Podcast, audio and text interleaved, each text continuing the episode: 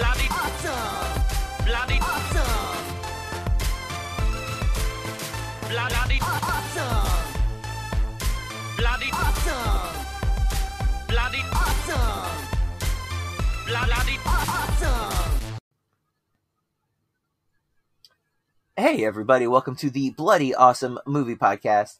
I'm John Burke from BurkeReviews.com, and joining me from across the pond, the Kingsman to my statesman, Matt Hudson from WhatIWatchTonight.co.uk. How's it going, Matt?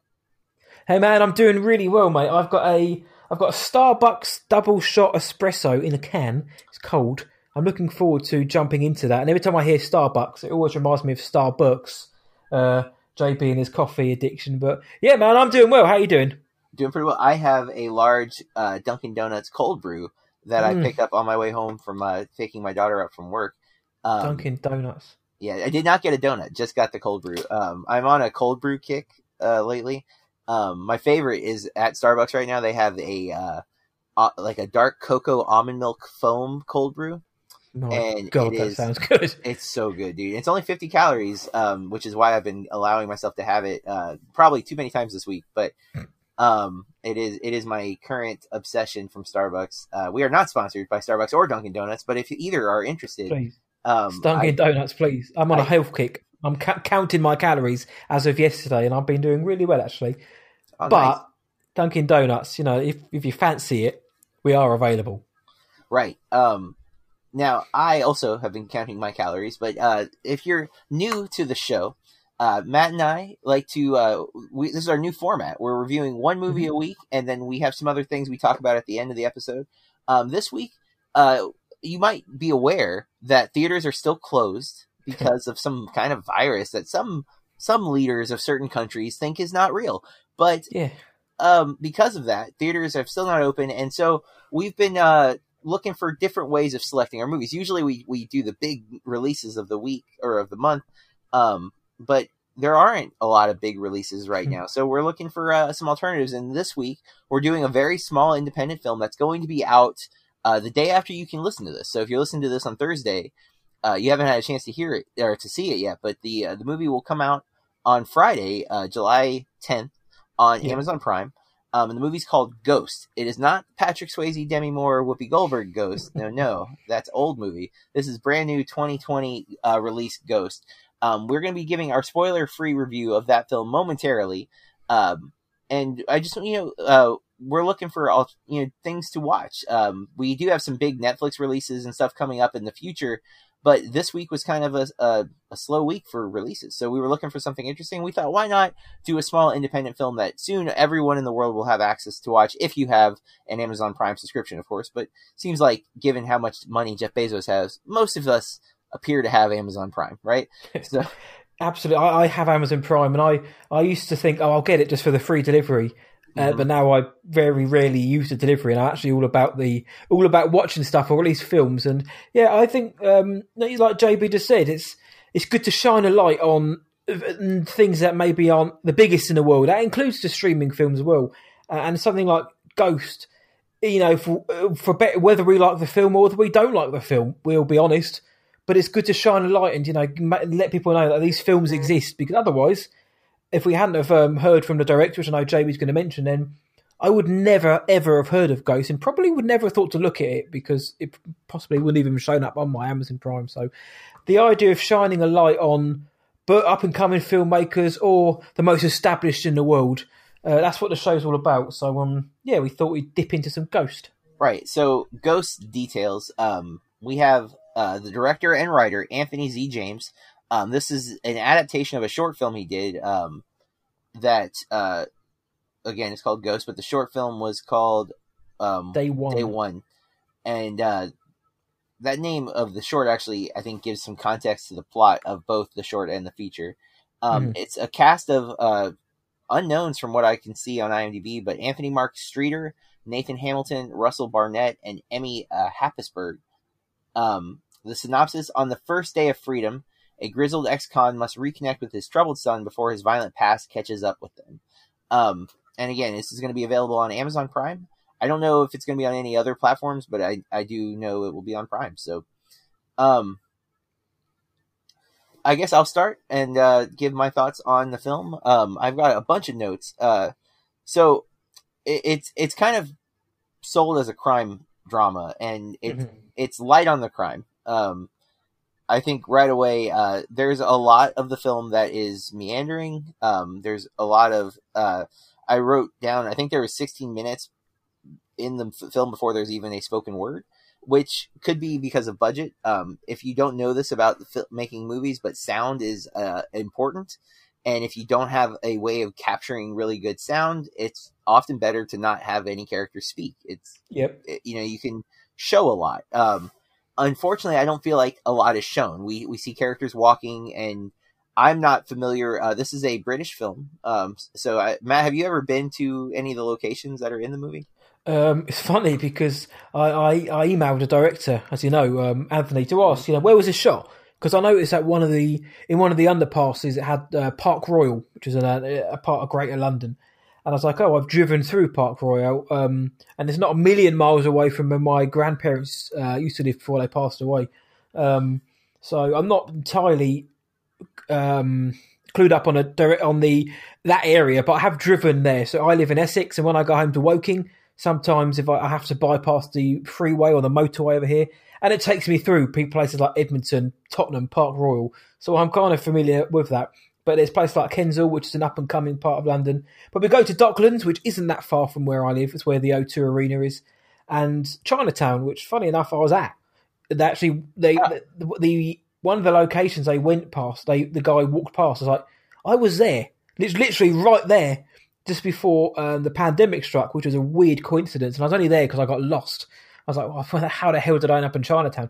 And I was on the, one of the corners, and um, so that that struck me. I was like, oh, cool, I've been there.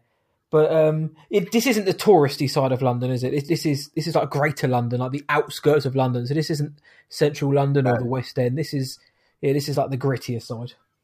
Yeah, and and so there's nothing, there's no like uh, landmarks or anything that we're like, oh look, w- clearly this is why we're seeing all this because we're watching him explore the city. There's nothing really contextual about the places he's going. Um, a lot of it just looks like, hey, this will be a cool tracking shot, and the, the cinematography is not bad at the beginning. I think the uh, the tracking is done nice and smooth. It's, it's a nice Steadicam shot. Um, there's some interesting uh, framing. Like they, he walks through a graveyard at one point, but the, when I was watching, it, I was like, is he walking through that just because of the cool like way it looks on camera? Or is there a point? And sure enough, there was no point. It was just because it looks cool on camera. And I feel Mhm. like that's a lot of the tracking shots. There's no purpose. They just look cool and they don't do anything to the narrative. Um, especially because I'm assuming this is probably budget reasons, but our main character, whose name is Tony, who is played um, by uh, Anthony Mark Streeter, who does, I think, an admirable job in the role. Mhm. I don't think he's asked to do a whole lot. Um, you know, he doesn't have a lot of dialogue. Uh, it's basically look look brooding, a little menacing, um, but also like that the the quiet guy who doesn't seem very threatening, but you'll be surprised how threatening they can be. Um, like that's the vibe he gives off, and that's the vibe I think the character is going for. So I think in that way, good job. Um, but he's being this is the opening scene, so this is not a spoiler. This is the premise. He's been let out of jail. hmm I had no way of knowing that from context. Like there is uh you hear the sound of a I think like the cell closing kind of thing. There's like a few little sound cues before that we see him and then we see him lighting a cigarette. And Yeah. there's no clear indication of what the context is of that. It is revealed more through the film but not not in a way that I think is is purposeful or functional. And I think that's kind of the the essence of the issues with the story in this film is that nothing feels like there's any real stakes until very very late. Like we don't do spoilers because this one like you haven't even had a chance to see this movie if you're listening to this the day we we released the episode. So I don't want to spoil something you haven't seen yet. Um, but we don't do spoilers anyways because these are all new films. But to to me, like most of this film is in the last twenty minutes, and it's not like there's a good build up to that last 20 minutes. Like it is literally like there's stuff, there's scenes, they feel disconnected at times. Um, there's actually a lot of f- scenes that feel very, very disconnected or jarring when we go to them. and at the end, I think some of that makes a little bit of sense, but not in a way it's like a reveal or a twist. It's just finally like, oh, okay, I get now why these things were there, but there's no real connective tissue to make that all feel like a rewarding viewing experience, and that's disappointing. Um, to me, when I saw this, I thought this feels like a short film that was stretched into a feature film with no real thought put behind that, and that's ultimately what I've concluded. Um, when I found out that there was a short, and I asked to watch the short, and I, I liked the short a little more than the feature. Um, I was expecting the short to just be one scene from this film, and it's not. It is a truncated version of this film. It is scaled way down, and I think it works much better at the story he's looking to tell. Mhm. Um, there is a connection of father and son in this movie. Uh, Connor Ward plays Tony's son. I'm sorry, Connor Ward is Tony's son, played by Nathan Hamilton. Um, the, again, you have to.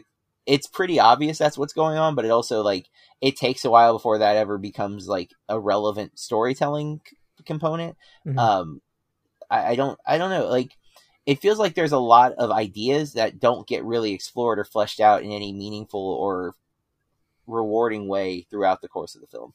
Um, there's there's the cinematography's mostly solid. I think the edit the editing feels very much like someone right out of film school. It's very choppy. Uh, like the dialogue, we snap back and forth between the person who's speaking. As soon as that person's done speaking, we cut to the other person Mhm. who's just started speaking and back and forth. Not there's very little J or L cuts. Um, I, I should be noted, listener. I am a film teacher at the high school level. I am by no means anything to be impressed by, but I watch students try to make film and tell story, and so this felt like analyzing a first feature film, which this is a first feature film. Um, and that should be noted. But I I noticed a lot of little issues that I notice in my students' films, and um, there's also like things that are way better than anything I've seen in my student films. The cinematography being one of them. Right away, I'm like, wow, the cinematography here is solid. I don't know what kind of equipment they had access to, but it it there's some really good looking shots in this movie. Some of it feels very like that indie stylized kind of like like the low angle looking up at people or Mhm. the guerrilla filmmaking style, which is attributed in in the, the press notes that that's what they were going for. Um, you know, where you're like, are they allowed to be filming where they're filming? Maybe not because the way he's shooting it. So you, i can respect those limits. One of my favorite movies um, is Once, right? The musical Once Yeah, yeah, by yeah. John Carney, and that's super guerrilla, all filmed illegally with no permits in Ireland, and uh, because of it, there's bad lighting. The cinematography's got you know really shaky cam. Some of the audio is not great, um, but there's just something um, charming about that movie and uh, its cast and its story that for me just clicks. That's nothing here pulled me in or or made me really connect. Uh, I I see this father son dynamic that clearly wants to be explored, feeling underbaked and it, it's disappointing in some ways. But I do see potential. I see that there's there's you know he has a voice trying to come through, but it it seems like he didn't quite know what to say, Mhm. And I think that could be developed. It can it can become something more, um, but it, it just for me missed a lot of the marks of something that I would call um, an enjoyable film experience. But what about you? Um, I thought the film was okay. Do you know what I mean? I thought I thought it was fine. Uh, I I didn't think it wasn't. It was it certainly wasn't the worst independent film or film I've seen this year. Yeah. But um, No, I agree no. to the No, no. I agree to the point of what you're saying though. Is that for a lot of the film, for potentially about 45 minutes, I was thinking, well, what's go? What, what, where where are we going with this? You know, what I mean, what's going on? There was a lot of nothing going on to the Yeah. point where I was kind of wondering what's the resolution going to be. So how are we going to? We, um, we're we're halfway through now, over halfway through, and nothing's really moved on with the characters particularly, and I'm not sure what this is leading to. Do you know what I mean? Now, I, I, now I was really quite worried that we would I was going to get a really open, a cold ending, but then lots of things seem to happen and then be over. Like um, there's a scene with Connor who goes to a recording studio. Didn't really amount to much in the end. Tony and and his ex his estranged wife Valerie. You know there was a connection dynamic between them which kind of happened and then didn't, and then it things just happened and then nothing came of it, or they were too too quickly done for a film which took uh, very much took its time in the first hour. Um, in terms of how Yeah. it was shot, it was shot entirely on iPhone. I think it's an iPhone 8. So entirely Oh, on an nice. iPhone. So um, the old, I can't think of the guy's name, You're, uh, Soderbergh, Steven Soderbergh. Sean, and well, Sean Baker originates Yeah, and Sean Baker. Yep, so Baker. So it's not that's not a bad list of names for for our man here to go on. So in terms of how it was shot, again, I think it looked really decent. I actually think it looks crisp. I think the audio is solid, as in the the audio of people talking. There's no noticeable difference from when they're inside to outside, and it looks great. The lighting is fine. There's nothing about it which I looked at and thought this looks bad. I really liked how the film looked. I agree that some of the shots are unnecessary. And I think some of the early tracking shots are unnecessary. I think some of them I feel Yeah. a bit too indulgent, and a few of the cuts Yes. felt a bit jarring. But indulgent or not, they still worked. They still looked good. I think so. that- Sure. even though I could have, you know, even though it wasn't, it didn't grab me and think, oh, that was great. You know, I still think they looked fine. Uh, in terms of the landmarks, there was a lovely shot under the under a bridge on the shore of the River Thames. We've got Tower Bridge in the background, and I was like, I'm guessing that's some sort of like divide between the haves and the have-nots type shot. I enjoyed that. As for the cast, I think um, I think they, the cast were for the most part fine. Anthony Mark Streeter, I agree. I think he was. I actually think he was really decent in this role. He reminded me of Paddy Considine uh, a little bit, and a bit of Johnny Harris in Jawbone. Uh, and that movie had, and this movie, so it had a slight Jawbone feel to it. And as a side note, I loved Jawbone. It's one of my favourite films of the year it came out, um, which is a boxing film. But uh, a little bit of Johnny Harris in in his performance there, so I, I think he did well. And I, th- I think um, Nathan Hamilton was fine. Russell Barnett, I like Russell Barnett in this as the as the bad as the boss. I actually preferred him in the short. I think he was better in the short. I think he's better positioned in that short film, and I actually really like the short film. I think I think the dialogue in the short film is much tighter. it is tighter, and a lot of what I saw in the short film, I was like, "Do you know, what? I want to see that story. Like certain things and how they play. I was like, I like this. Um, I think, unfortunately, I, Emmy Happisburg as Valerie, the wife, as the estranged wife, I don't think she was particularly strong. She didn't give it. Well, she wasn't given much to do. I will say that, but you know, I, I wasn't entirely convinced by uh, by her performance in it. And there was, I mean, there's a few things like like you mentioned at the beginning. We assume that Tony's a bad guy straight away yeah. when he we first see him trying to reconnect with his wife, and she's no again no spoilers. We assume that she's terrified and hiding from him, and then there's a so we think Tony's being stalked by someone, so we assume he's a bad guy. You know, he's, he's brooding a lot, he's smoking a lot, and that opening shot, I noticed that there was a prison sign in the background, uh, Her Majesty's prison sign. But at the same time, it could, you know Tony could have just been leaning up against a fence with a prison in the background. If I hadn't have read the synopsis, I wouldn't have been entirely sure. But uh, Or I mean, he could have been visiting somebody in prison. Like, exactly, there's yeah. a lot. Of, so, so there was a lot. So, like, like you said, there was a lot which was given to us, but not much. That nothing particularly expanded on. There was a fairly major subplot, and I mentioned part of it earlier on in this film involving Connor, which just kind of just dissipates somewhat for me. And the ending, I, I, you know, I liked the ending scenes, but I just do wish that they had been longer. I wish we'd had less meandering in the first 45, 50 minutes and more time on that ending because it didn't feel earned, like you said. Like there was like a like a one-two punch beforehand, where, we're like, where I think we're meant to kind of think, "Oh, that's nice. Oh, I'm I'm glad I'm pleased about all this." Ah, the ending. Whereas if we'd had longer with those moments beforehand and longer at the end, I think we feel more. However, I'm not going to lie. The end scene when I did see like the ending sequence, I was like, you know what? I, I'm feeling something from this. You know, there is there is something to this. I liked that. Right. So I'm not going to lie about that. But so but the title Ghost, I'm not entirely sure where that comes from. It is called Ex-Con Redemption in other territories. So just to shout out for anyone Ugh. internationally, if you if you can't find Ghost on Amazon Prime, it's because it's called Ex-Con Redemption. But in terms of Ghost, yeah, I mean, I thought this film, was- I thought this was okay for a first time film shot entirely on an iPhone with a potentially a very low budget. I think uh, this was a very decent effort. Um, I really do honestly think that it was a decent effort uh, by Anthony Z. James. There are issues with it. I have an I have a lot of issues with it, but I but as we just mentioned, there are I have a lot of pros as well. Probably, I have more issues with it, but nothing which makes me think this film was horrendous. Not at all. No, I did not want to look at this Definitely fight not as film and think, "Oh God, this is awful." There were like a lot of it was sort of like the technical aspects of it, or the story aspects, like where are we going, what's going on, what you know, what is it, what's this going to lead to?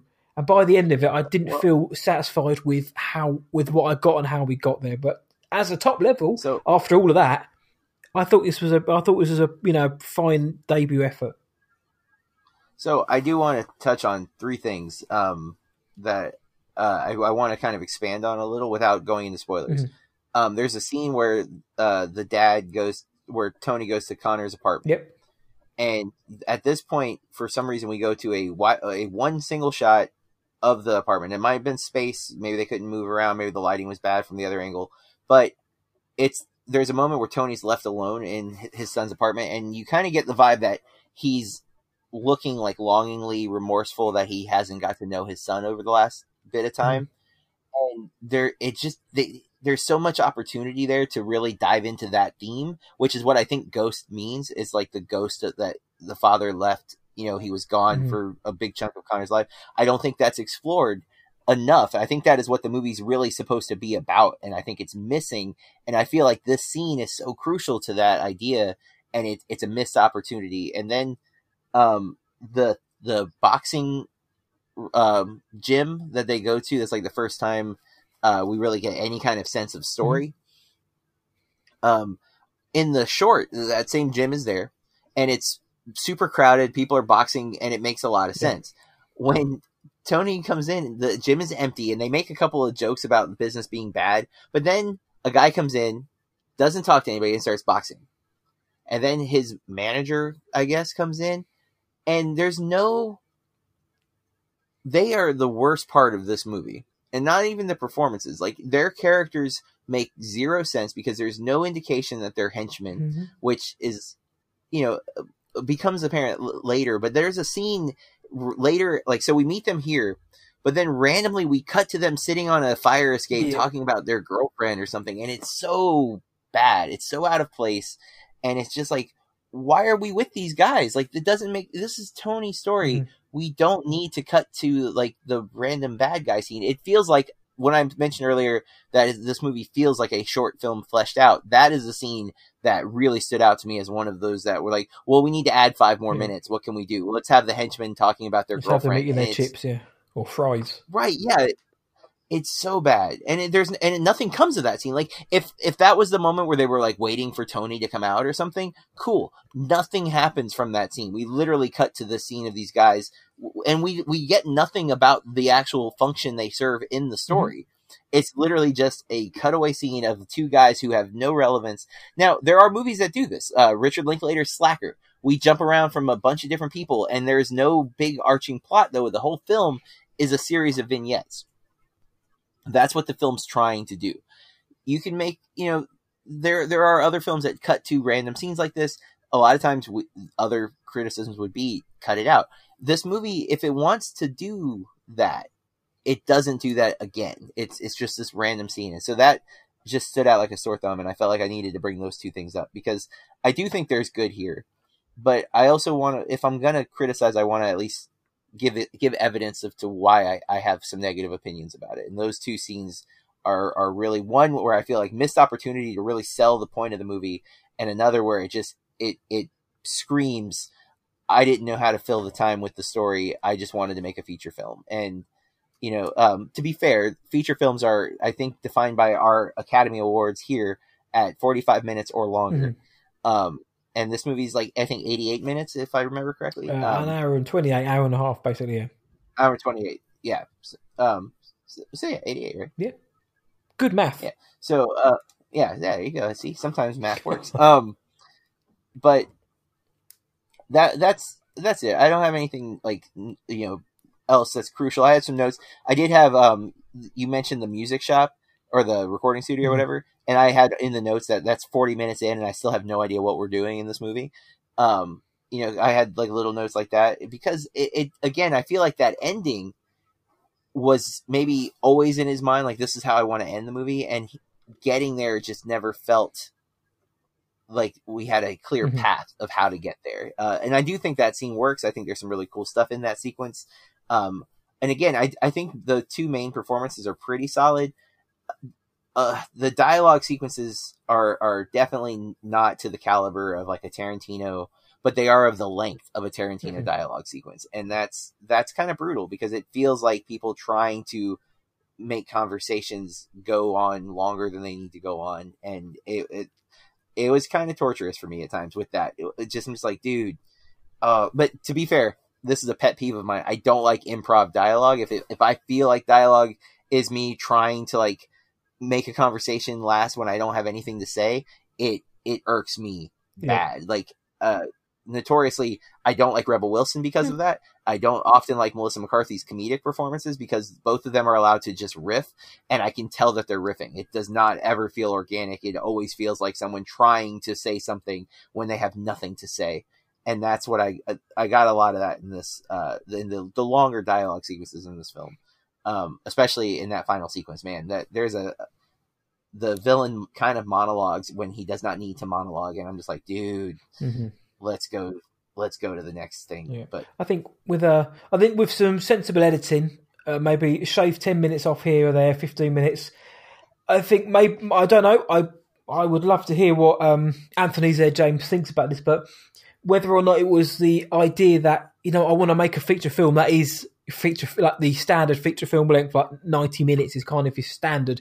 Ninety to one hundred and twenty is your yes, standard it is. and maybe the idea of doing a film which was 65 minutes maybe didn't feel like it would not quote unquote be a real feature film i don't know but i think with 10 to 15 minutes of um, shaving some bits off there would still be those issues with the narrative there would still be those issues with where are we going what's the what you know what are the character motivations and why, what what's going on here but they'd be less you know they they, they would have that less meandering quality and i think that's the the uh major thing I took from this was there was a lot of meandering and not enough action. And by action, I don't mean fighting. I mean let's get to the meat of the bones now. Let's let's find out what, what what's going on, what's driving this. Give me something to really sink my teeth into here. And I didn't feel like I got that for a lot of this film. And they say about a book, if you're not gripped in the first page or two, then you're in trouble. And the same goes for filmmaking as well. I think if if in the first twenty minutes to half an hour, a film is leaves you scratching your head, you've got a hell of a lot of um, making up to do in the last two thirds of the film. And there were times when I was worried about where this film was going, and it did for me redeem itself towards the end. But it didn't feel Yeah. as, like you said, as earned as it could have been if we cut away with some of the unnecessary shots and moments and scenes and filled them more with Tony. Because I wanted to see more of Tony, and to a point as well, Connor. What Connor was going through, I wanted to feel that a little bit more fleshed out, believably, not just a few kind of like uh search stalky searches here and a few dust ups there. I wanted to see like more about that, and I think uh had you know had that been explored more, I think we'd have got a slightly more stronger narrative out of this. But on the flip side, again, like I say, I think it looked great. I think it sounded great. I didn't mind the score. I thought that was fine. The soundtrack, I thought that was fine, and I thought the performances, you know, you know, at least fifty percent of the 80, 75 percent of the performances were fine. So again, technically, Yeah. I think this is a very, very decent film, very decent feature film, especially when you consider it was filmed in an iPhone 8. Uh, and obviously, the I say limitations, but let's look at what other people have done with those, like Soderbergh and Baker, Yeah. and now Anthony James. There, you can pick up a phone and make a film as long, and the audio in this, like I said, is great. So there's a lot going for this film. It's just the story and the execution of that, uh, how how that went along, didn't do it for me. That again, finally, that said though, there was a lot I did enjoy about it, and I think Anthony James' next film is, is I mean, whatever that may be, I'm pretty confident it will certainly look very good. And um, I'll be interested to know what he comes comes up with next because the, the cast he assembled here were, were decent. There was a good idea behind the story, and it looked good. It just needed that final execution, a bit more editing, a bit more tightening up of the story, and more focus on the things that mattered rather than, like you say, potentially fleshing out a storyline. But as a again as as a debut feature on a low budget, and it's on Amazon Prime, check it out. Uh, and that is out again on July 10th, the day after this podcast became available. So, Yep. check it out. Yep. All right, then let's move on to uh, our next segment where we look at headlines. Uh, this is Chuffed headlines. Um, Matt, why don't you go first? Uh, you got, I think, the bigger headline of the week. Yeah, I got one which I woke up to uh, yesterday, and I text John about it. It's, it's uh, extremely sad news, and obviously the news that the legendary composer uh, Ennio Morricone passed away. He passed away in his hometown of Rome, aged ninety-one. I mean, what a hell of an innings that is! And I mean, Yeah. Morricone most, I mean, most famous for his collaboration with Serge Leone, and that's that score for the good, the bad, and the ugly, and a fistful of dollars, and a uh, and for a few more dollars. Morricone helped create the sound of spaghetti westerns in the 60s. He worked with Tarantino, Brian De Palma, finally won an Oscar with Tarantino for The Hateful Eight. He did over 500 movies, never learnt to speak English or never bought into the Hollywood scene. What a great man. And what I liked about Morricone is he seemed to flit between genres effortlessly. There wasn't a, with certain direct uh, composers, including the big boys like Hans Zimmer, John Williams, you can tell, it, and that's by no means a bad thing. But you know, you know when you're listening to a Williams score, you know when you're listening to a Hans Zimmer score.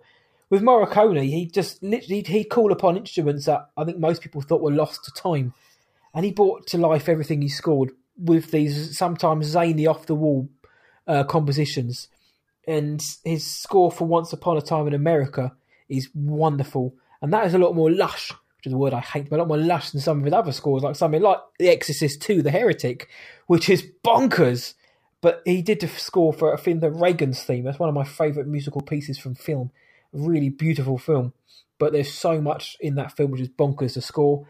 And he just and then he did things like The Untouchables later on, which was a great, great, great score. And he's influenced everyone from Metallica to Jay Z, Gorillaz, Radiohead, Hans Zimmer.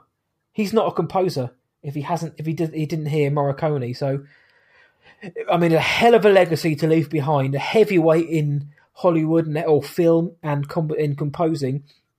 And I just thought it was an intensely sad bit of news to know that obviously someone who's left such a massive mark on film, on and and and I, I will say this on almost screenwriting because like people say composers tell a story, people like Morricone tell a story with his compositions because they so like I say sometimes they were lush, sometimes they were big, sometimes they were off the wall, sometimes they were crazy, but they always worked. And very sad news to hear that yeah, Ennio Morricone passed away aged ninety one.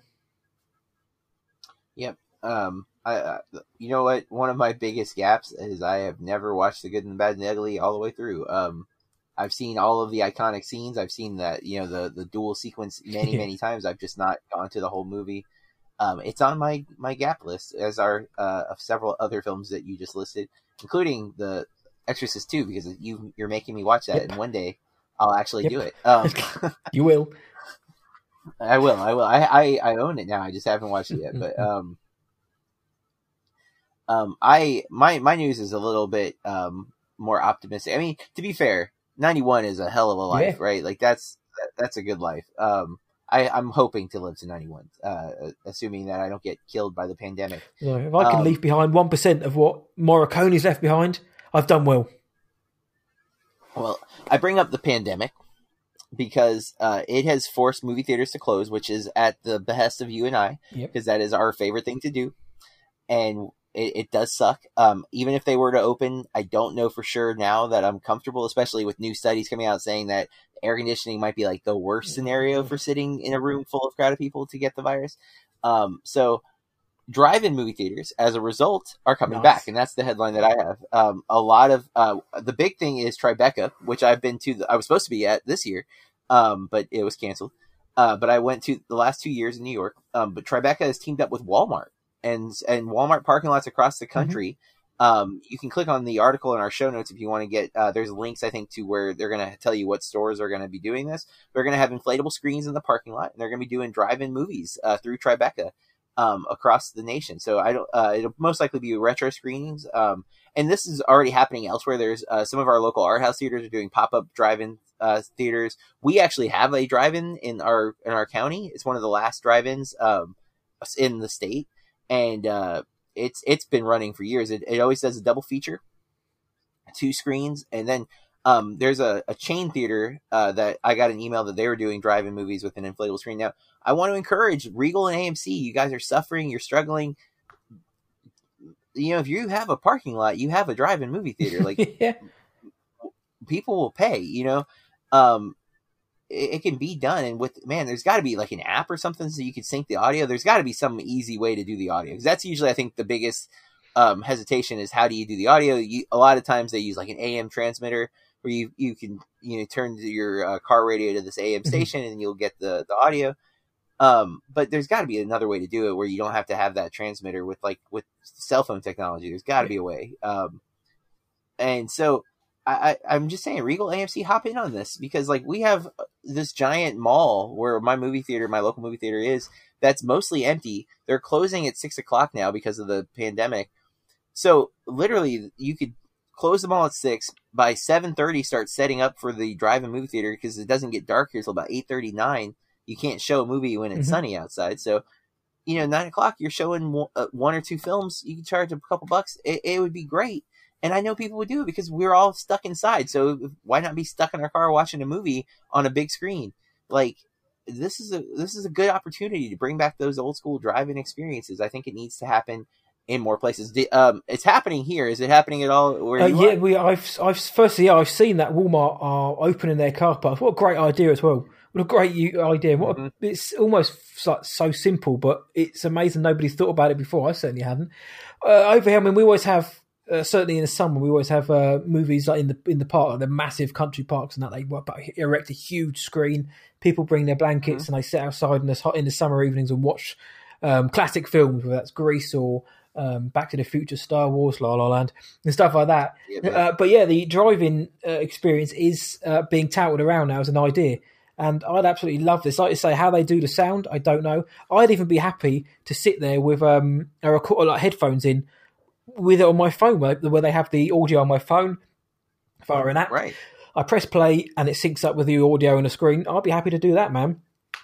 But I think there's such a good Yeah. opportunity here, and it's all it's there's a good opportunity to get people out and about and spread goodwill, but it's also a good opportunity for goodwill to the studios or the companies doing it. Because I mean, you're going to Yeah. look back after and think like, wasn't it great that Walmart opened their uh, car parks for us? Or like you say, if AMC or Regal or over here Odeon Cineworld decided to jump on it, it's like it was really cool of Cineworld to just do that. I'd be thinking, no, I really I dig that. It's, you know, it's a good idea. Um, so there's a lot to be gained from it, not an awful lot to lose, really. To be honest, like I say, you've, you've got the infrastructure there almost, pretty much. You've got to imagine they've got their technology, so it sounds like a Yeah, win-win. and you got empty empty parking lots because you can't be open. Well, let's let's put cars in those parking lots. Let, Let's let's put make some it money happen. in the pockets you again. rope it off right like and i'd pay like i i'd pay 15 20 dollars for a carload Mhm. like if me and my wife and daughter went like sure Yeah. you know and we can bring our own snacks so you don't have to worry about like snack bar Haven't got stuff to worry about anyone else chewing that. behind you, apart from your own family. no, uh, yeah and that's we used when my daughter was little we went to the drive-in all the time because we could we could guilt free bring our kid you know because she if she started crying only we had to hear her Yeah. crying you know um so that was our our go-to like if we wanted to see something really bad we would go there like i saw i didn't see it for the first time i saw it like a follow-up but i saw avengers at the drive-in several years ago because again it's always a double feature so they would do like a, a, a usually a family friendly movie first and then the second movie would be for like you know the kids are asleep now so here's a more you know r-rated or pg-13 rated film um and like right now they're doing retro screens because there's nothing new Yeah. out but they've got uh, casablanca and singing in the rain as a double Nice. feature right now at my my drive-in and i'm like ah those are two of my favorites um especially singing in the rain but uh, yeah, drive-in movie theaters. Let's make them a norm. In fact, let's just make that the norm again. I love drive-in movie theaters. I mean, in Florida, it's hard because it rains a lot, um, and so the same problem you run into issues with rain and and uh, you know having your windows down and um or uh the it can affect the picture and obviously if it's an inflatable screen, Florida wind can be pretty bad. um, probably wouldn't hold up too well. But you know, if it's if it's a setup takedown kind of thing, it, it's okay to cancel it too. You know, so let's make them happen. Drive-in theaters. Let's do it. Yep, I dig that idea, mate. So if you're listening, UK um, distributors, do it. Uh, my, my second headline was um, only only very small, but the Batman cinematographer Greig Fraser he's teased that the the the, the tone and darkness of the movie. Uh, what he's actually said was uh, him for obviously for the upcoming Matt Reeves feature, The Batman. He's basically come out and said they're not going to be going all out dark and depressing because they don't need to. Is what he said. The graphic novels that he's read, he said they were clear enough just to read and see what was going on. They weren't inherently dark in terms of the panel, so why should the movie be any different? the it seems to be the film's going to be about the inner turmoil within Bruce Wayne. So that's where any kind of darkness will stem from, or um, psychological aspect of the film. So they're not going to go full on deep and dark just because you know maybe they can do. So I, I was interested to hear that because I think a lot of people, from what they were, for I, I'd been reading anyway, was assuming that this was going to be quite a, you know, that that exact word, gritty, dark film, and in fact, it's not necessarily going to be, which I'm quite excited about because I don't really want to see a a, a dreary, dark, depressing film about Batman. I don't want to see the campier aspects like we saw in the '90s films, but you know, something in between maybe. Like I think Nolan managed to just about strike it right in terms of how we got the bat the Batman himself, but. Um, I was interested by this just to know that they've basically said, look, we know we can go dark and depressing and give certain parts of the fan base what they want, but we're not going to because we don't have to do that. We want to tell a story about this, and we don't we don't feel the need to. And the source material we were basing it on isn't isn't framed that way necessarily. So why should we? And Mm-hmm. as for the film itself, mate, I just Arpats, Rob Pattinson, Zoe Kravitz, Catwoman, Colin Farrell as Penguin, Paul Paul Dano as Riddler. I'm so excited for Jeffrey Wright as Gordon, and. Andy Serkis as Alfred. What a cast that they've put together here, and it's what October the first. I'm a little apprehensive. Um, I'm well, yeah. October first, twenty twenty one. They're hoping for a, a good cast. Yeah. Doesn't mean a good film. We've been burnt many times by that. It's encouraging Right. to know that these people have seen it and wanted to sign up. I am intrigued by this film to know that if it's going to be more about what's going on with Bruce Wayne, like kind of what we got in Batman Begins, those certain scenes where it's more about Bruce becoming the Batman, as long as we don't see the origin again. But Yeah, I'm yeah. excited, and I but I like the news that it's not just going to be you know hard to see what's going on because they wanted this gr- gritty, you know, dark atmosphere.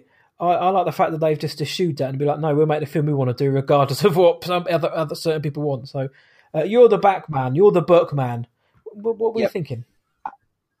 I love Nolan's trilogy. I, I hate what people have taken from the trilogy. Like I feel like it, it, it embedded this need for a darker comic book Mhm. movie. Um, and that wasn't. I don't think that was Nolan's point ever. Like Nolan was telling his take on Batman, and it happens to be dark and gritty.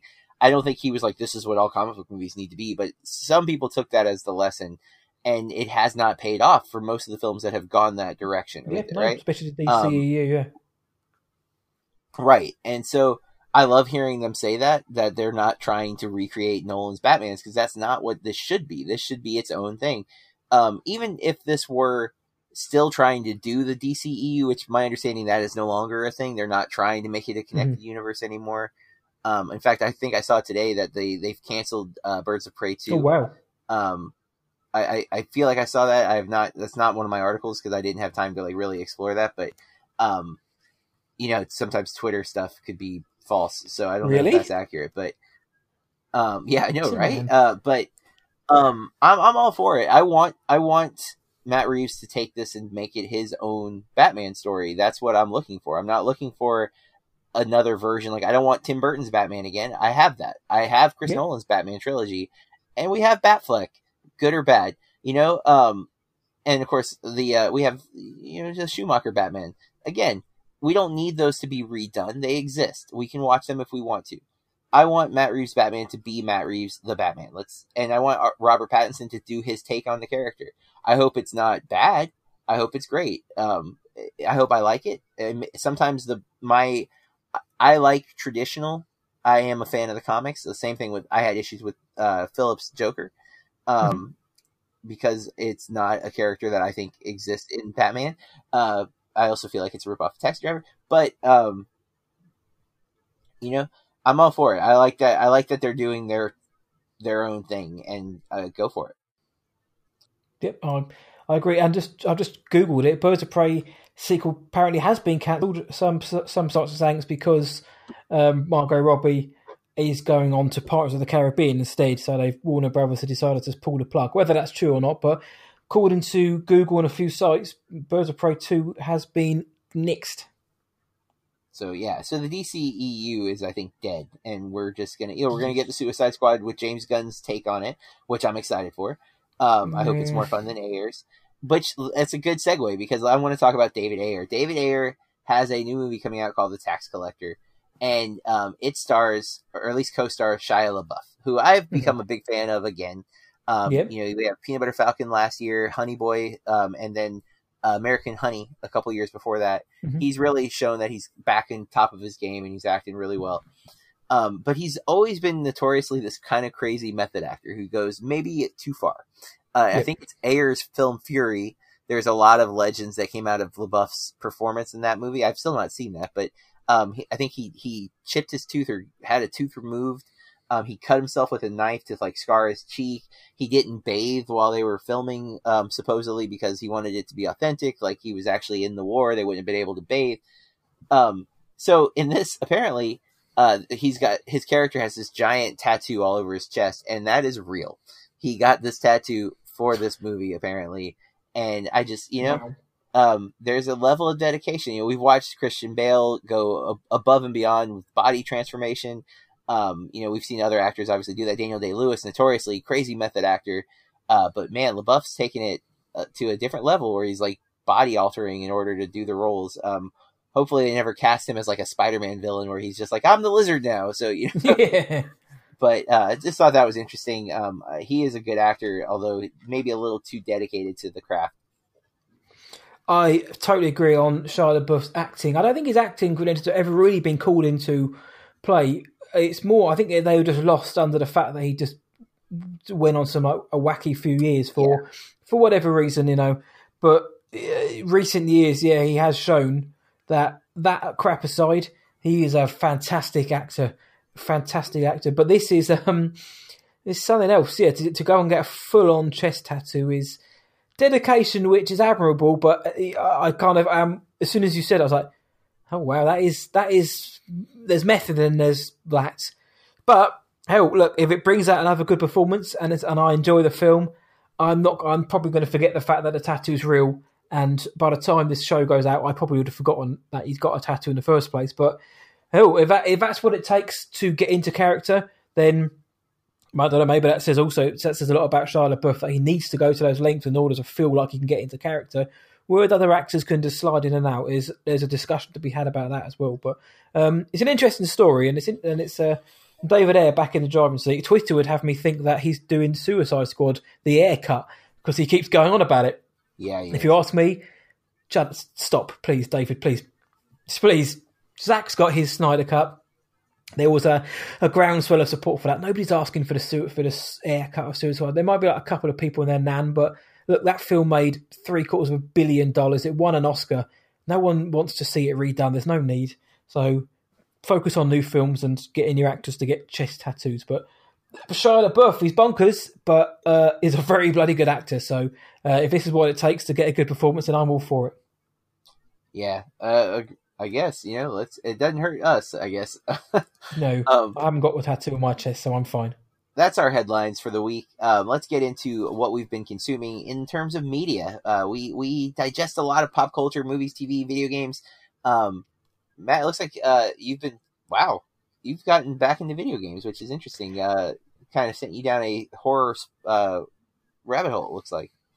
We have. I mean, it is slightly misleading, but I've um, yeah, I finished The Last of Us Part One, so no spoilers for the second one. Anyone out there? Yep. Really enjoyed that. I I blasted through until dawn. Listeners will know that JB mentioned that, and I said I was going to play it. Two nights it took me to do it, not because it's necessarily a quick game, because I was, but I was absolutely sucked in to the game, and I was yeah, my my outcome wasn't entirely desirable. But there was one person I I intentionally killed because I wound me up. I was like, right, you're, you're as soon as I get a chance, you're for it.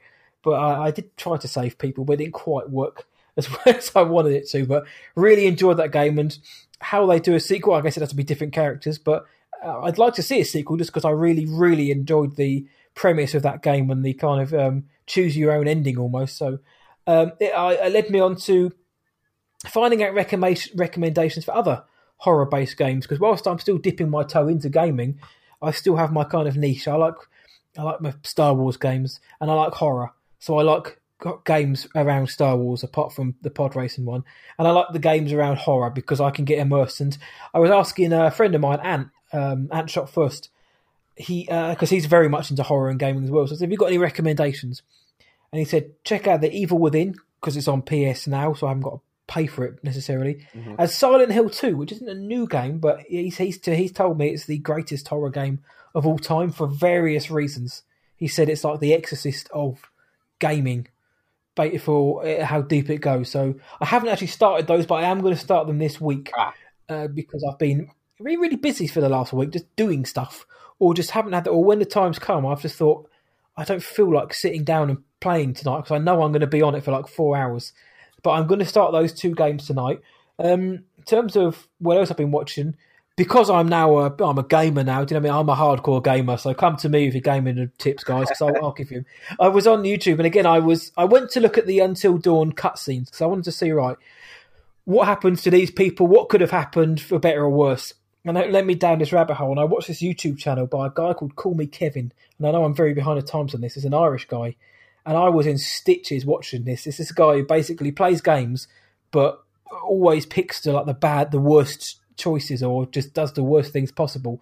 And I was in absolute stitches. And for the last three nights, I've just been going through all of his videos where he'll play a game but picks the worst choice, but everybody dies. But he's a he's an awful human being to people in the game, and it's hilarious. It's an it's a combination of what he's doing and saying, and those golden Irish tones from across the Irish Sea.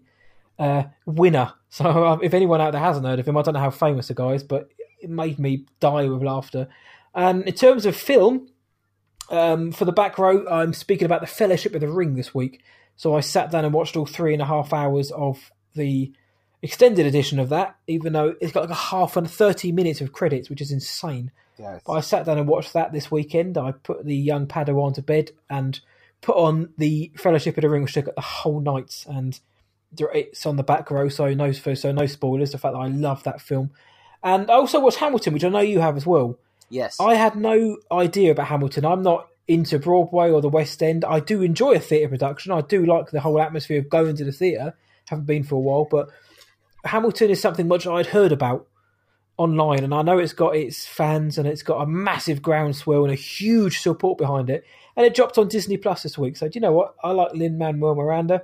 I'm going to check out Hamilton, and um, I thought it was fine. I mean, I I, I, I didn't actually realise it was just a Broadway production with different camera angles. I thought it was an actual film, but I thought it looked great. I thought it sounded great. I thought the songs were great. I thought the costumes were great. I thought the acting was great. I just had a big issue with the sto- with the story and like the um, how the um, the American Republic how it was came to be and how they emit certain rather large factors and stuff like that and slavery kind of we'll chuck it in every now and then. Big deal but you know we don't want to bog down our story too much but I thought it was fine. I I don't know maybe I don't know. I, I was interested to know what you think about it but maybe because I'm not into the whole scene I just saw it as this is this is this is good. Technically brilliant. It looked great. It sounded great and it was well acted but I just the story didn't hook me, and I was like, well, no, it's fine. Maybe in a feature film it would have done, but I don't know. Maybe it's just the presentation didn't hook me in. But look, I thought it was still pretty good though. But Hamilton, what did you think of that? Uh, without meaning to sort of like jump on your toes or what you've got, but I know you this saw is that. the uh, the point of the podcast where I point out that Matt is British and is a little bitter. Um, Independence Day, shove it up, yeah. yeah. Um, but uh, I I loved it. Um, Mhm. I I was most excited to see it because of Daveed Diggs. If you've listened to this podcast, or if you've listened to me, or if you follow me on social media, you know I am a huge proponent for Blindspotting. I've been pushing that movie on Mhm. anyone who will listen to me. Um, and Daveed Diggs gets to make Blindspotting because of his success in Hamilton. He made a bunch of money. He got a lot of recognition. Um, he's been a rapper for a while. He's in a, a really awesome rap group called Clipping um, which I've been listening to a lot lately. But he's he's you know he's uh, in other stuff. He's in he's a teacher in Wonder, but it's like a really small part. But uh, I've been waiting to see his performance here, and oh man, I was not disappointed. In fact, I finally was able to get a group of friends to watch Blindspotting because they watched Hamilton and were like, "Oh, the guy who played Jefferson's amazing." I'm like, yes, he is. Here's something you need to watch. He's Um, a ten out of ten film you've got to watch. I I thought this was great. Um, I did see there's apparently some talk about uh, the slave issue.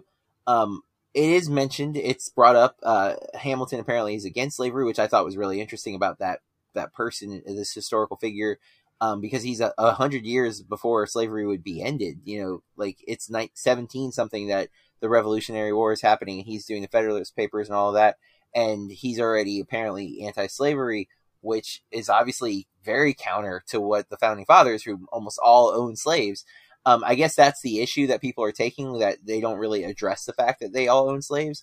Um, I don't know if it would have fit into the framing of the story in any way that would have been sensible. Like, um, I don't know that it wouldn't, but I mean, I don't know. Like, we don't see it's it's moving so fast. Like, and it's a it's a Broadway musical, but there's not a lot of stage dressing, right? Like, the most is like a table. Like, there's not a Yeah. whole lot of.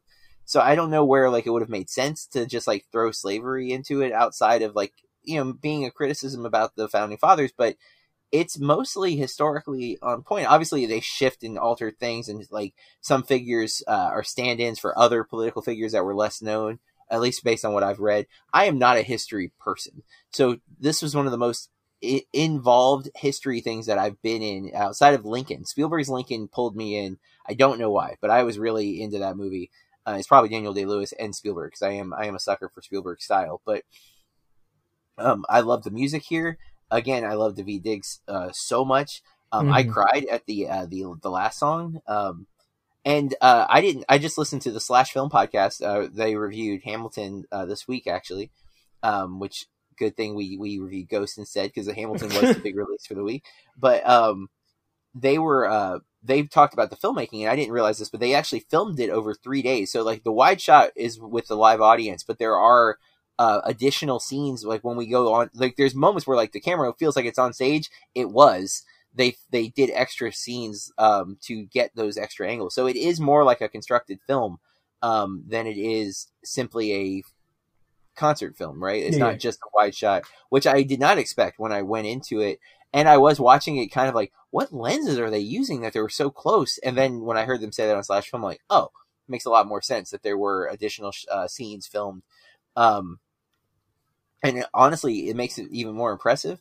And one thing that needs to be noted was this wasn't supposed to be released until like next fall, like not That's in right. a couple of months, like 2021 fall. So either it was done and they were shelving it for a year to allow the Broadway musical to make more money. Because I, I think the assumption was once the original cast is uh, on film, people will not pay a thousand dollars for a ticket of a new cast with none of these people in it. You know, Mhm. um, they'll have to either drop the price or just stop the show for a while until it gets you know the intrigue again. But Mhm. um, I, I really really enjoyed it. My daughter loved it. She's watched it twice. Um, I've only watched it once, but I've listened to the soundtrack, and uh, I'm a big Weird Al fan, my friend.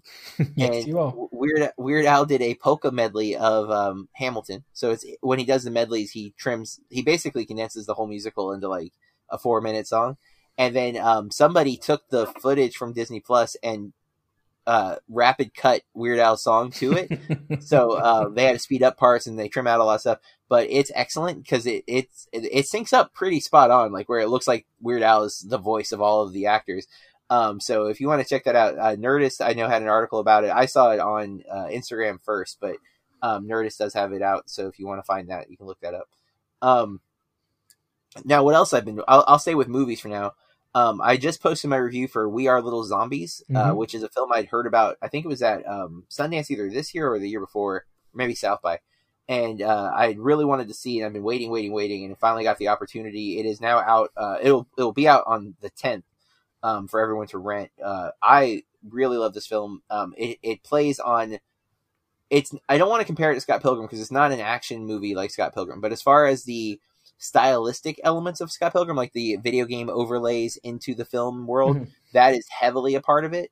Um, and there is rock music, so in those two ways, but there's no like martial arts fighting stuff. Um, but it is uh, it is a film that deals with some dark tones, but it is so compelling. It is so interesting, and as four of the best like child performances I can think of.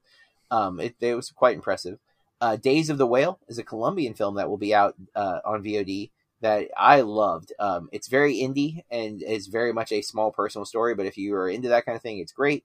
And then for uh, Movie Club, we watched The Kindergarten Teacher, which our episode for that dropped a few days ago. Mhm. Um, that's a Maggie Gyllenhaal film. It's on Netflix. Uh, really good. Um, it's a remake of an Israeli film. Um, I've still been watching Gilmore Girls, uh, but Gil, my I'm almost done with season two of Gilmore Girls, but that has led me to a new podcast that I'd known about for a while because of Doug Loves Movies. Um, it, it's called Gilmore Guys, and they uh, it's they started this podcast a few years ago, but they were they one of the, the hosts, uh, Kevin Porter, I think is his name, had seen Gilmore Girls in its original run and is a big fan of the show. Um, I'm going to forget the other guy's name. It's it's Demi.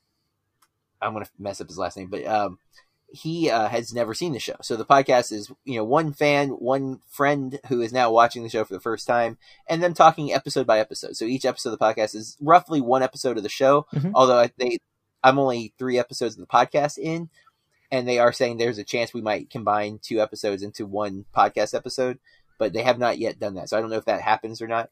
Uh, it starts a little rough as a podcast, um, which they they have a disclaimer when you listen to the first episode, like, "Hey, uh, this is us learning to do a podcast, so give us some time." From my understanding, it becomes a very very successful podcast later in their run, and that's even like his own kind of disclaimer, like.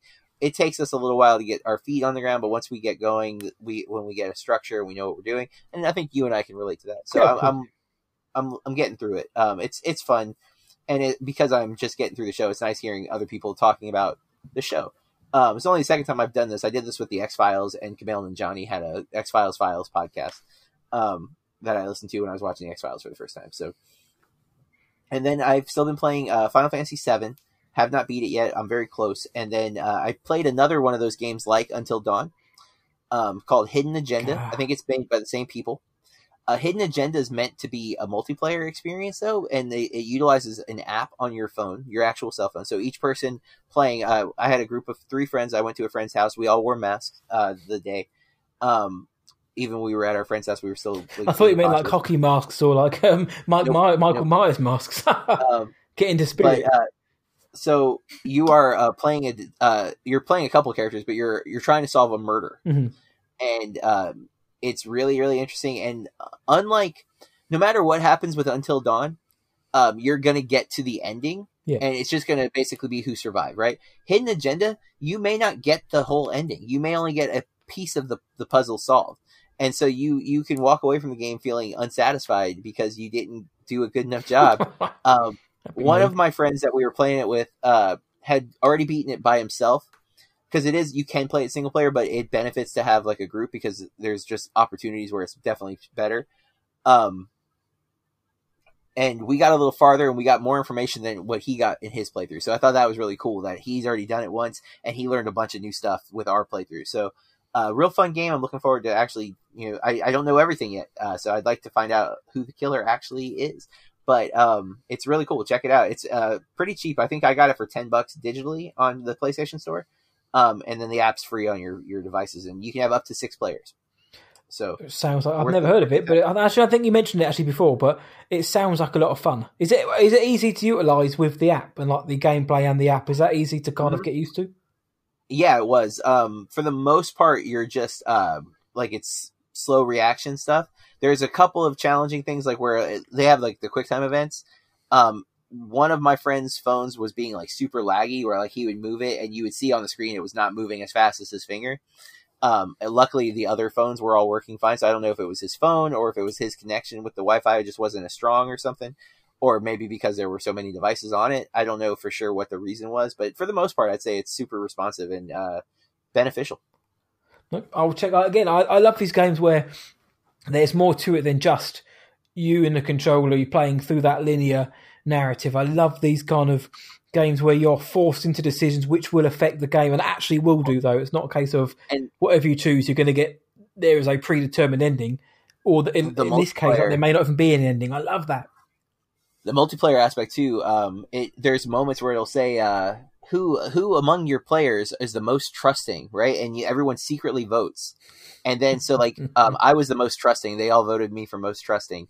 Um, which note the word is trusting, meaning I am gullible is essentially what my friends were saying. But um, and then uh, so there's moments in the game where you have to make choices, like in Until Dark, right? Yep. and for for whenever they that happens there's going to be a choice where only that person can pick all the other choices it's a vote so it's by majority Oh, I see. So by putting you as the most trusting, at some point potentially you're going to be faced with a, a conundrum of some sort, which only you can. I got it now. Do you, sorry, do you find out that they voted for you, or did they tell you? You you find out on screen, yeah. Gotcha. It, it once the votes are over, it tells you who who won. There was a, I think we had we had four people, so there was twice where there was a tie, so two people could make it. But uh, whenever you do certain things in the game, you get um, control cards, and so you can take control of a decision too. So like if you are like when there was that moment where there was two of them, they were they had a pick, and it had to be both. It had to be unanimous because of that. And uh, one of them used their control card and just took over and made the decision. And so like it affects the game like majorly. So it was it was fun. It was a lot of fun playing it that way. Um, and plus, I hadn't been in a, like a social like environment like that in months, so it was extra fun. like That sounds we were just like, oh god, people. Yeah, it was it was a really good time. Um, this I think Hidden Agenda would be an amazing like if you're in a college dorm, amazing like party game. Like you know, not to encourage drinking, but you could easily turn that into a drinking game too. Like you know, like every time we this happens, we'll take a I'm shot. thinking But, me and uh, John have super got to turn to Steve Buscemi like, hey, fellow kids, and go and join some college dorms. Let's go and play Hidden Agenda. so then it doesn't matter about any other things going on. We just come to play computer games. We want to play the PlayStation Exactly. As as everyone should do in college, study and play PlayStation. That's all you should be doing. But that's an in- interesting bunch of media consumed this week. It is, and that leads us to how we are saying bloody awesome because it takes hard work to be this awesome, everybody. And so we have to think about the things that we're doing. Um, well, the last couple of episodes where we've done this, it's always been about like health. Um, Matt and I are both trying to get in shape. This, I think we both intentionally tried to like not just redo that again. Um, so Matt, how have you been staying bloody awesome since our last episode? Um, I've been me and someone else have been bloody awesome. It's my daughter. She's four, four, four ye- years old in a few months, and I'm teaching her to ride her bike. When she first she got her bike for her birthday, um, Nanny and Grandad bought her a bike, and the first time she went in it, she hated it. She screamed the street down Mhm. because she couldn't get it. So it's been in the um, garage for a little while, but it's, mate, it's, it's it's come out now. She gets a little helmet on, little bike. It's got a it's got a plush unicorn on the front. You know, pretty cool Aw. looking bike. I'd ride it if I was a if I was a young girl or a young boy. And basically, I've been teaching her how to ride a bike, and she seems a lot more happier. She's digging it. Still not there yet, but is enjoying the fact of being on a bike. And as you all know, JB, there's nothing more heartwarming than seeing seeing the young one just enjoying themselves, even if they're not getting what they're doing. Just seeing like they the fun and the smile and the joy that just you know learning is giving them, and just having fun and being a kid. It's um it helps me stay bloody awesome because it, it whatever's going on in the world or personally, seeing stuff like that, it's just like that's what it's all about to me. It's you know I could I could be in the worst p- place in the world, but seeing that it kind of brings it all home. It's like you know what Yeah, this is what it's all about, awesome. and you know this this is incredible. So yeah, I'm teaching her to ride a bike, and god damn it, I will get her to ride that damn bike at some point. But she's a trooper, and she'll get there. So yeah, how I've been staying bloody awesome is to uh, take my bloody awesome daughter out and um, teach her some. It's a life skill, I suppose. It's called riding a bike. Oh yeah, for sure. Um, I've been planning for teaching. Um, I've been, uh, we we are in the middle of a pandemic, and while at the moment we're not hundred percent sure what the school year is going to look like, um, especially here in Florida, where uh, our governor is in denial about the virus, uh, despite our ever growing numbers. Um, I I've been getting ready uh, because I teach film, and one of the obstacles I ran into um, when we were suddenly digital at the last quarter of our last school year uh, was how do I teach film remotely? Um, not all of my students have access to the same movies. Usually, I own the movie and I can show it in my classroom. We all sit together. We have a movie etiquette that I teach. You know, the if anything, the most important thing I teach my students is how to properly watch a movie, um, so that Yeah. they can take it and tell other people how to properly watch a movie. As in, you know, no talking, get off your phone, be quiet, be respectful, that kind of thing. Immersion. Yes, and um, so uh, I had I had to come up with some ideas. So like I would- I polled my students. I found out you know most of them had some streaming service. They didn't all have the same streaming service. So I would uh, actively go to each streaming service and pick movies for those services for this week, so that they could watch what they were able to watch. And it was it was a lot of work on my end. Um, it was a lot of work on their end too. Uh, so you know I've been trying to think of different ways, different approaches. Um, I I usually teach uh, by genre um, because it's an interesting way to approach it. It can I can Mhm. combine all elements. Um, it's much harder to do because streaming services don't always have movies of the genre that I want to teach or movies that I think are appropriate to teach. Um, so I've been getting creative. I have found this really awesome service. I won't get into because I don't want to promote them, but um, one of my one of my graduates, uh, Big Tuna, in fact, um, is Yeah. currently in film school, and uh, he he turned me on to this company that will uh, is I'm very uh, pleased with the selection of films that I get, and the cost is not too bad um, for the year. And all of my students will be able to access the same films, and so that will be huge. So that was a big uh, like check mark on I will be able to still teach film a full film and not just clips or whatever.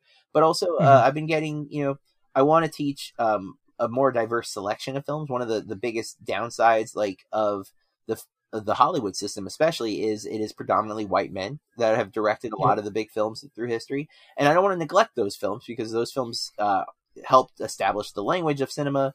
Um, uh, filmmakers of all race and and genders at this point have been inspired by those films, so they still have a place in film study for sure. But I also think uh, expanding the voices uh, even more so to fit my students. My students are a diverse group. I have kids from all over. I have kids, uh, you know, with different backgrounds, and so I like to be able to expose them to stories that um, are are maybe of similar voices of their own, or could be. And uh, so that's something I'm I'm trying to integrate in and find ways to uh, diversify the filmography without going away from the history of it. And so it's been a lot of it's it's a lot of hard work, but it's a lot of fun because I get to think about film in different ways, and I love organizing film. So this it's like curating, you know, it's it's a cool process. Uh, it's stressful, and I am always I like to be flexible. Um, I, I am I think I might end up having to to walk away from the genre for at least this year, and that might mean I'll never go back to the genre. I might just you know talk about genre, but maybe never never structure my whole year around genre. Mhm.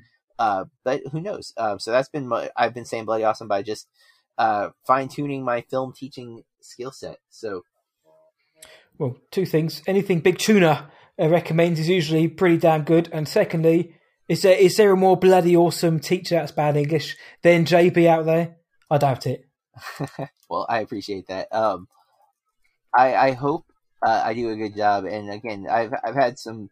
At the very least, my goal is not to make. I'd love to have like the next Martin Scorsese come through my program, but at the same time, if I just make people look at film in a, uh different way than they did when they got to me, I'm happy. You know, if they accept it as an art form and not just entertainment. Yep, you, that, that's the beauty of it. You you never know. It could be the kid who you think oh, they need a bit more pushing, or it could be that kid who excels. It, it, could be anyone. You never know, and that's and everyone's been taught by someone, and you are a teacher, and um, and as parents, we are teachers in our own way. Uh, but what you're doing is leaving a mark on these on your students, which is which is which is something which I know you're very proud of, and it's um I know something you work very hard on. So there's every chance that and and if- and and, and the lessons that you install in them, instill in them, is something they'll take with them. So uh, it's exciting, and it's always interesting to hear you talking about the methods that you put in and what you're planning for the next you know semester, the next year, whatever. That's me and my American talk, because someone from the outside, you know, I wouldn't I wouldn't think to look that deep, but it's interesting to see what is being taught. Because when I did film studies, it was very it was slightly different.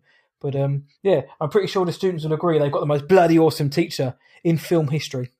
Well, I, I appreciate that, man. Um, that no that's that's this episode.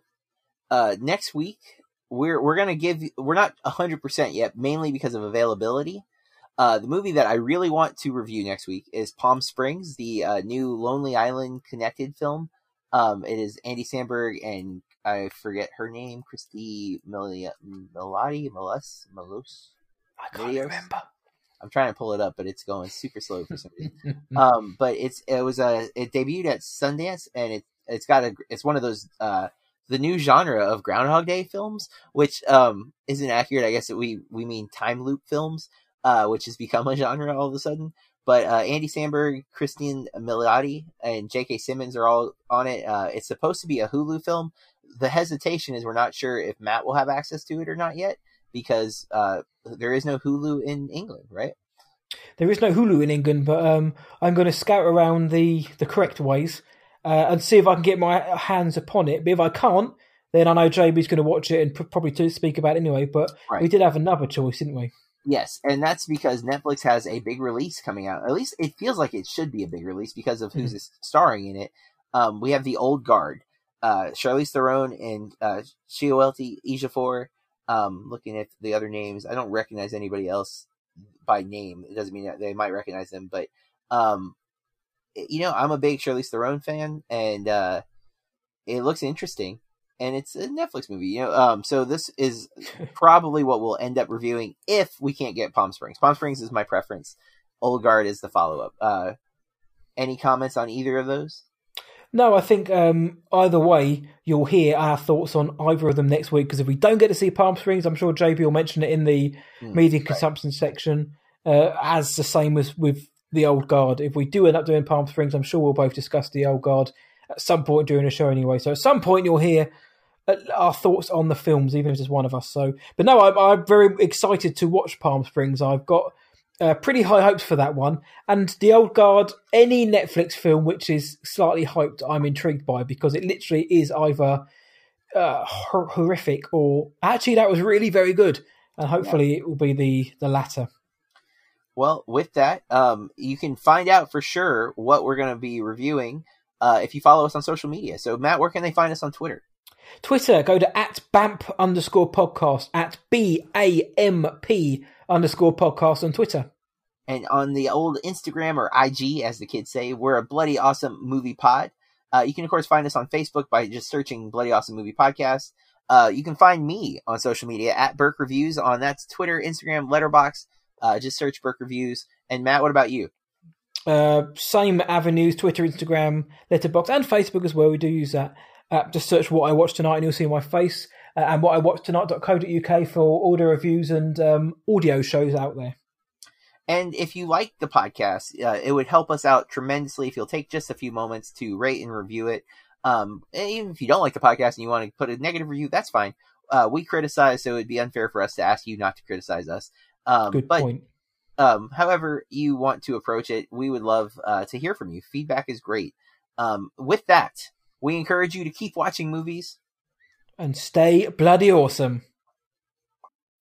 When you need mealtime inspiration, it's worth shopping Kroger, where you'll find over 30,000 mouthwatering choices that excite your inner foodie. And no matter what tasty choice you make, you'll enjoy our everyday low prices, plus extra ways to save, like digital coupons worth over $600 each week. You can also save up to $1 off per gallon at the pump with fuel points. More savings and more inspiring flavors make shopping Kroger worth it every time. Kroger, fresh for everyone. Fuel restrictions apply.